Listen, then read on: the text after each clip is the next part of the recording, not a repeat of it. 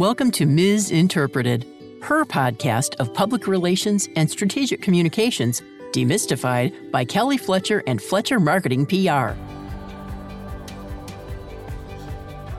And really, that goes to throwing around words that clients may not fully know or understand or how it's tied to their goals.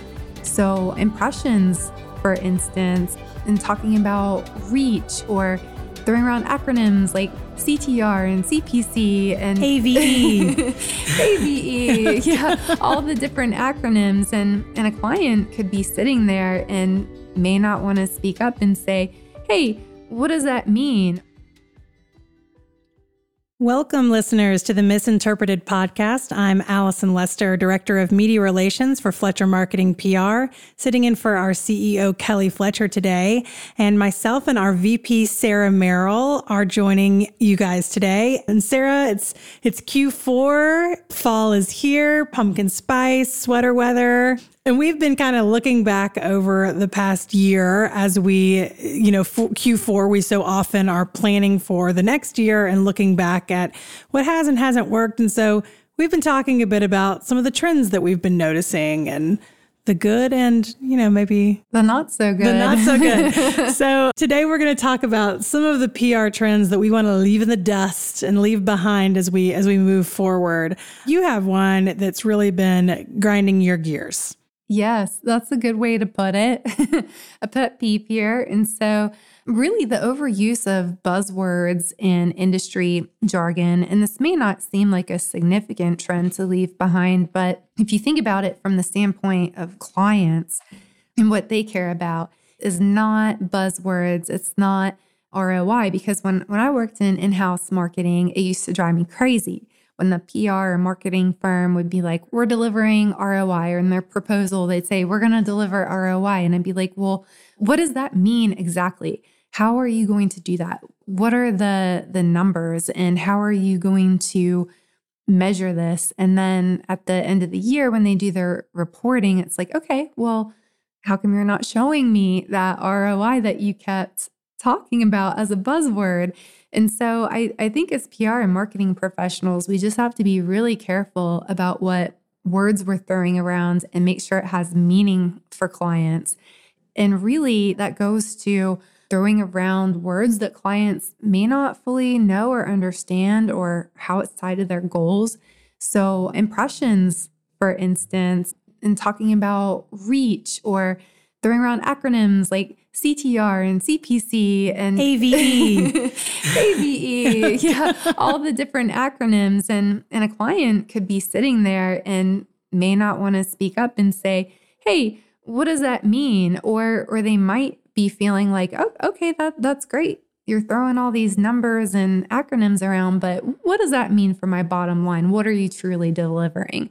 So I think that's where we just need to get back to speaking in, in, plain English and get back to what the true goals are and what we're really achieving here. Which probably looks different for every individual client. You know, I mean, the ROI for one client is going to look different from what it would for another. And using all that jargon, it's like sometimes they hired us because we're the PR people. You know, like they're not supposed to know what impressions are because in their industry, that's not what they're focused on. So, yeah, that's a really exactly. good point. Well, myself being our, our media relations guru, of course, mine are really going to be heavily focused on media relations. And this one is focusing on quality over quantity, is what I want to really impress upon our clients and other PR pros is so many PR firms out there and clients as well are, are really looking for a media hit quota. Like we want to we want 35 media hits in Q1 and we want the reach to be over a million. Well, that's all good and well, but so often the quality of the hits is much more important than that quantity is going to be. And I'll use a, a, specific example. We have a client that makes ornaments, and she and I were talking about our plans for holiday, obviously. Holidays is a, is a great time for a company that makes ornaments. And for her, we think it's a lot smarter to focus on more niche outlets that the viewership is actually interested in buying an ornament rather than getting a placement in a really broad media outlet that may be able to boast a huge reach, but isn't going to see the click throughs actually result in purchasing of ornaments the way that a smaller niche outlet would. So for her, she has the largest pet ornament collection in the world. So getting a placement in Modern Dog magazine that has a, a reach, as you just mentioned, reaches about 85,000 readers a month she's going to get a, a, lot more of those 85,000 readers are actually going to buy one of her ornaments than if we were going to get her in the New York Times because it's just so broad that we can't guarantee that the people who are reading the New York Times are even interested in buying a corgi ornament. Whereas the people who read Modern Dog, they're probably going to really appreciate the fact that she has multiple different kinds of Cavalier King Charles Spaniel ornaments. And so, you know, she understands that. And I think that that, that makes it a lot easier you know just it's not always about the big reach and the multiple the multiple hits. And that applies to so many clients too really no mm-hmm. matter what industry they're in because if it's just media hits for the sake of media hits and it's not a targeted audience to your point that's going to buy the product then really that media hit is insignificant right I mean you do a lot of b2b work for us our business to business work and for them, it's also very specific to they want to hit a very specific targeted industry, not just blast out to the big wide world out there. I mean, if they're looking specifically for people interested in a specific type of insurance, for instance, right. you know, that's going to be a lot more niche and the reach may be smaller, but it's it's a better reach. Exactly. Yeah. And really speaking of of measurement, there's of course number of media hits and reach with media hits that's that's one measurement that we have for media relations but really the other trend that we want to get away from and leave in the dust is overly complicated metrics or vanity metrics. And so, again, and this kind of goes back to our first point too, kind of ties into the buzzwords a little bit. But really, again, our clients typically don't care about having pages of all these different metrics thrown at them. It's got to be customized to what we're specifically looking to achieve. And we've got some great resources now like GA4 all these great different insights that we can gain from the various software programs that we have. But the client doesn't always need to see every single one that we can throw out there in these all these different reports with tons of charts. And so sometimes simple is a little better in that regard. And we want to be careful too that we're not just putting metrics out there that have no impact. So impressions, for instance, that is is a metric that is really no longer on trend since you're looking at the number of times that the content was displayed and may have been viewed. Right. so you don't even know if people actually saw it. And there's there's better metrics that can be utilized. And so that's where we really have to be discerning and just throwing out numbers that make it look good. And that's where what we like to call the the vanity metrics. But then there's also vanity awards. and so, you know, that's another thing that we look to leave in the dust because, again, it's something that doesn't provide real value. So, sure, you can convince a client, or if you're in in house marketing, you can convince your executive team that, hey, we need to pay $1,500 so that we can be named an editor's pick for this magazine or so that we can be named you know, one of the top businesses in the food and beverage category or whatever it is. And of course, like it may sound good in theory, but again, you're losing that the credibility factor because it is paid for and people can tell right. when it's something that was paid. And we get these in our inbox all the time that are like, just $1,200 and, and your business can be on this list of Best Small Businesses Inc. or whatever. It's, Kelly's always rolling her eyes at those. yeah.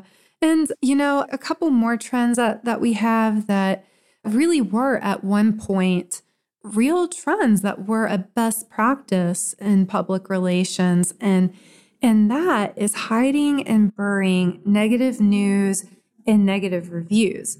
And so back in the day, especially when, gosh, I, I remember way back when, again, when I was in in house marketing, if someone left a negative view, the rationale was that you just you just try to get more positive reviews, you don't respond to it, you just ignore it, and hopefully people won't notice and it'll go away.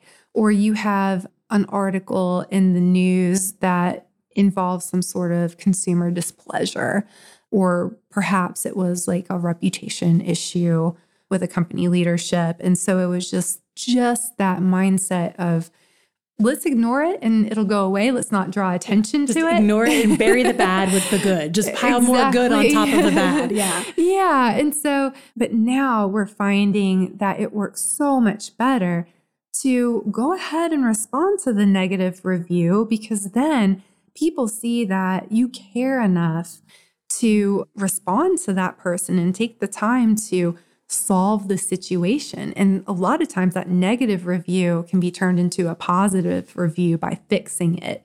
And other people see that who are reading reviews. And so, same with, with negative news. You know, we've had clients in the past who sometimes it's inevitable. You're in business long enough, you may have some kind of issue come up that winds up in the news. And we've worked with these clients to pursue more positive opportunities to address the issues that happened and to talk about it and what they're doing to change and to improve. And that's just so much more powerful than simply ignoring it. I mean, just think about the way that you shop and the way that you consume goods online. I mean, all of us go and read reviews. And there are so many reviews out there that negative reviews are inevitable. I mean, you cannot please everyone. So someone's always going to be unhappy. But I always feel better about a brand when I can see that they have responded and, and oh you know we're really sorry to read that. Contact us here and we'll we'll get you a replacement. Or you know if it's a hotel and they're responding and saying contact us here for a discount on your next day or we have taken that and we are now going and fixing that room whatever issue you have with that room. It always makes me feel better about about booking. And kind of dovetailing off of that is a little bit more extreme than just negative reviews, and that's the crisis piece of it. But it's the same approach. I mean, one of the trends that we, especially with, with some company cultures, was always to ignore it, say nothing, hope that the media doesn't notice when a crisis happens to your brand. And now it is almost impossible for bad news to happen and no one to say anything. I mean, there's there's multiple different social media platforms. Everyone has a camera running at all times. So even if it doesn't get picked up by a major media outlet, it's going to be out there. And so sitting back and waiting to see if we need to react to a crisis is no longer the way to approach it. You have to be proactive. You have to have your messaging already ready to go. One thing that we talk to our clients about when it comes to crisis communication is if you leave a void, people are going to fill the void with whatever information they come up with on their own. And you don't want that. You want to control the message. Even if it's not great, you want to be able to control how we spin it, for lack of a, a better word, control the messaging, control the information, because if you don't, someone else is just going to fill the void with things that may not even be true. And it'll get worse and worse than the reality. So, being honest, being upfront, being transparent, falling on your sword when it comes to crisis communication, those are all much better approaches than staying in the dark, keeping your mouth shut, and letting other people fill in the facts for you, true or not true. Yeah, that is a great point about that because sometimes that is just exactly right. Yeah. What comes out of that void can be so much worse. Right. Exactly. and so untrue. And you know, we have another we have a client that we've worked with on on crisis communication and there's also a tail to the crisis. So, you know, once you approach the immediate crisis, that's when you start to do the whole fill with good. That is still a good strategy, but it's not one instead of the other. you know, you still have to address the crisis. You still have to address the negative news and the negative reviews. And then you use media relations and positive PR to then try and fill Google and search results with also positive news, highlighting all of the wonderful things that your brand is doing, highlighting all of the wonderful reviews that your brand has, but not ignoring the fact that there are also some negatives and addressing just, hey, we're working on the negatives, we're working on this crisis, but hey, look at all this great stuff as well.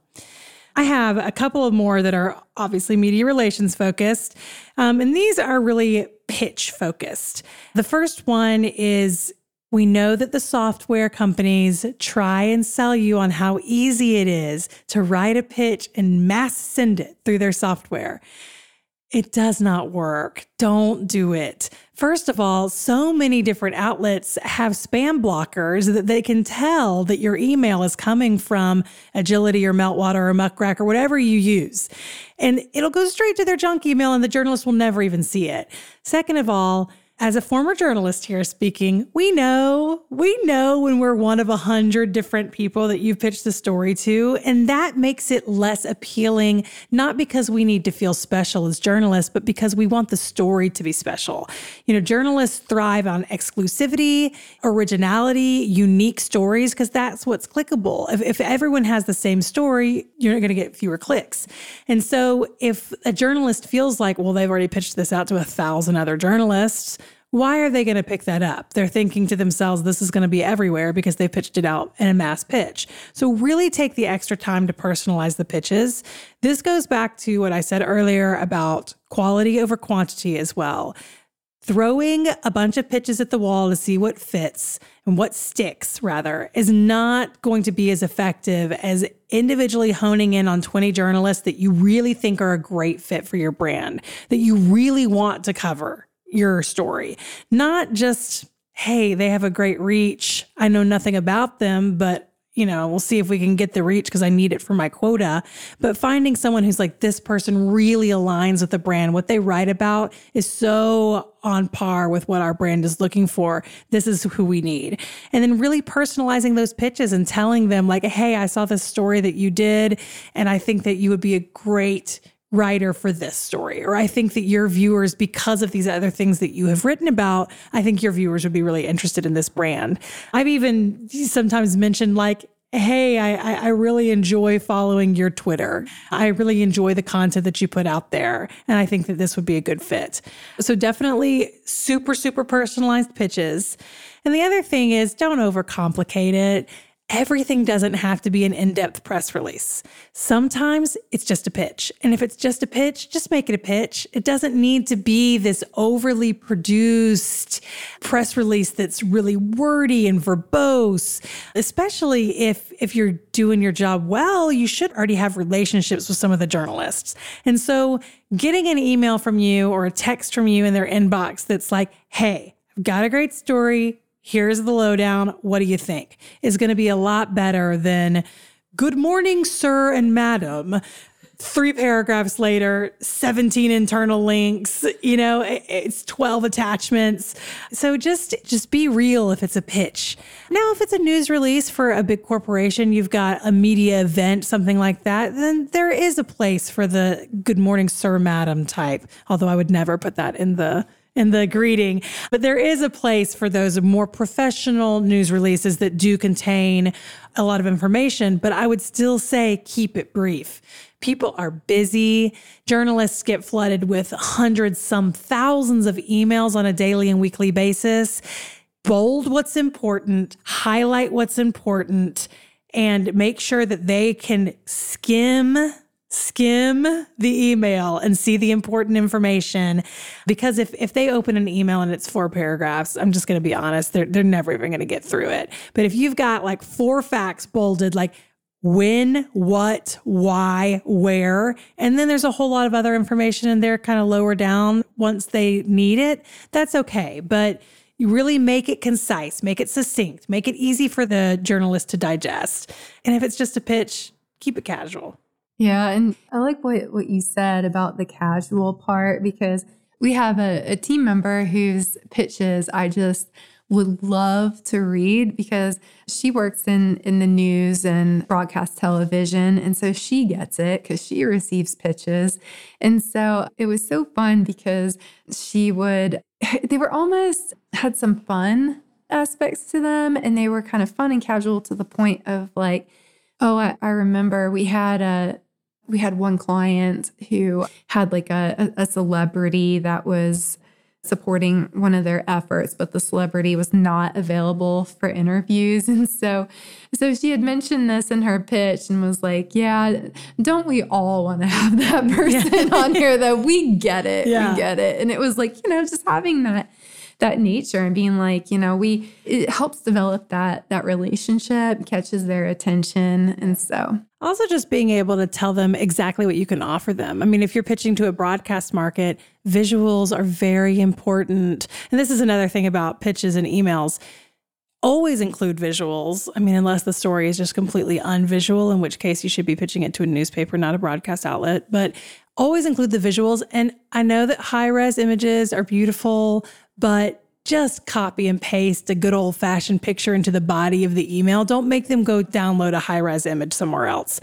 You can always include a link to a gallery that they can go get the high res images if they want to do a story and they need the nice, big, pretty pictures. But to just give them an example to catch their attention in the email, just paste that sucker right in there and tell them, like, hey, here's what I can give you. I've already got three different people who can interview. The visuals are going to be great. This is why. Um, I've got great B roll that I that I've included in a link here if you want to look at it, so that they know that you're. I mean, if I always used to call them silver platter stories when a PR person would send us something in the newsroom that's like, hey, I've got the B roll, I've got the people lined up. Here are three different uh, resources that you can cite beyond the PR agency. Stories made. I mean, what reporter doesn't want that as long as it's, you know, a good story? Yeah, that was a great point. And yeah, B-roll is is something that we need to talk about more when we talk about not trends to leave in the dust, but trends to pursue yes. going into 2024, especially building that. But yeah, we, we really enjoy getting the chance to talk about the trends that have been present for a while within the industry. But like we talked about, it's fall, time for some fall cleaning, time to leave those trends behind and instead look towards some of the other solutions, tactics, opportunities that, that we discussed here today. So, thank you for joining us. And you can follow Fletcher Marketing at Twitter via our handle at Fletcher PR. You can also follow Kelly Fletcher, our CEO, at KD Fletcher on Twitter. And you can follow the Twitter hashtag, which is hashtag misinterpreted, and that's MS interpreted. So, everyone, thanks for tuning in, and until next time. Thanks for joining us on Misinterpreted Public Relations Demystified. You can keep up with the latest on the podcast at FletcherMarketingPR.com and on iTunes, Spotify, Google Play, or wherever you listen to podcasts. We'll see you next time